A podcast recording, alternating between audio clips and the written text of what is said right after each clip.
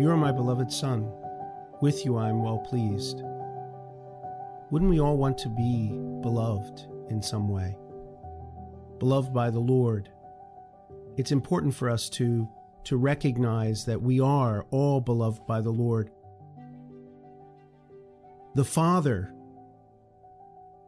as the Son goes into the waters of the Jordan and is baptized by John, and he comes up out of the waters, and as we hear in the Gospel of Mark, the skies open up and the Spirit descends like a dove. And you hear this voice. He hears this voice speaking directly to him, to Jesus. You are my beloved Son. With you I am well pleased. It's important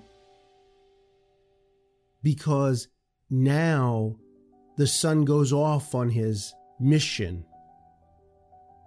The mission that leads to the cross, the mission that leads to the Father raising him up, the mission in which he proclaims the good news to those who need to hear it, to recognize that they too are beloved by God.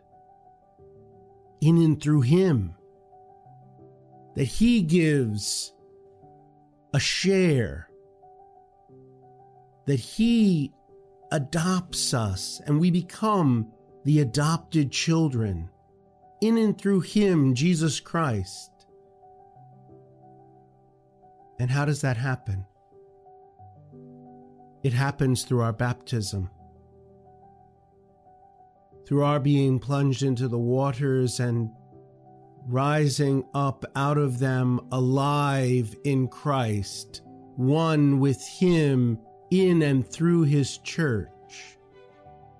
And we are joined with Him and beloved by Him. And He gives us the opportunity for salvation. Belovedness is not something that we can take for granted. It's a call. It's a call for us to take up and to share and to be co responsible for this mission that we are now sharers in. His mission, not our own. His mission. His mission as priest as prophet, as king, to go forth and to preach the same good news and to draw others to him. It's not about us. It's about Him. Our call to live for Him fully and completely, to go out into the world to go forth as he did. Because we have been left the mission until he comes again in and through his church, this church that has been brought into existence so as to continue this mission of his until he comes again. And we can't just leave that to other people to do we who are baptized are called to live and to share in this mission. How do we do that? It may seem challenging at times. But if we have experienced the love of God and if we can show that in our love of other people, that is one way of living that.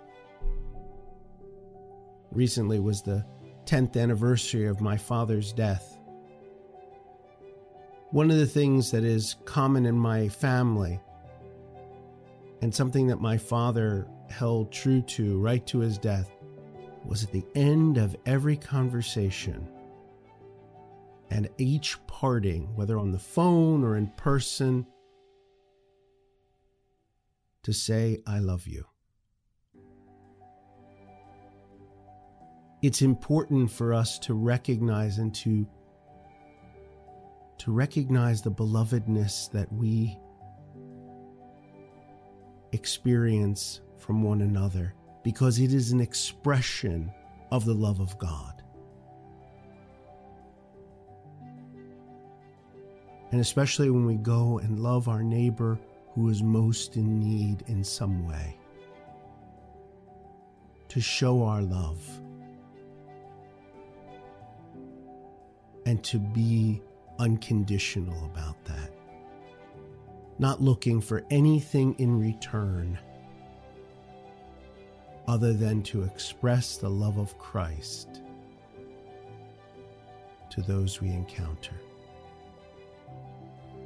May the charity of Christ urge us on. The Catholic Apostolate Center has many resources. Just go to CatholicApostolatecenter.org. May God bless you. Our prayers are with you. Thank you for listening to this podcast by the Catholic Apostolate Center. Please review and subscribe to this show on Apple Podcasts to stay up to date on the latest content from the center, and go to CatholicApostolatecenter.org for more resources.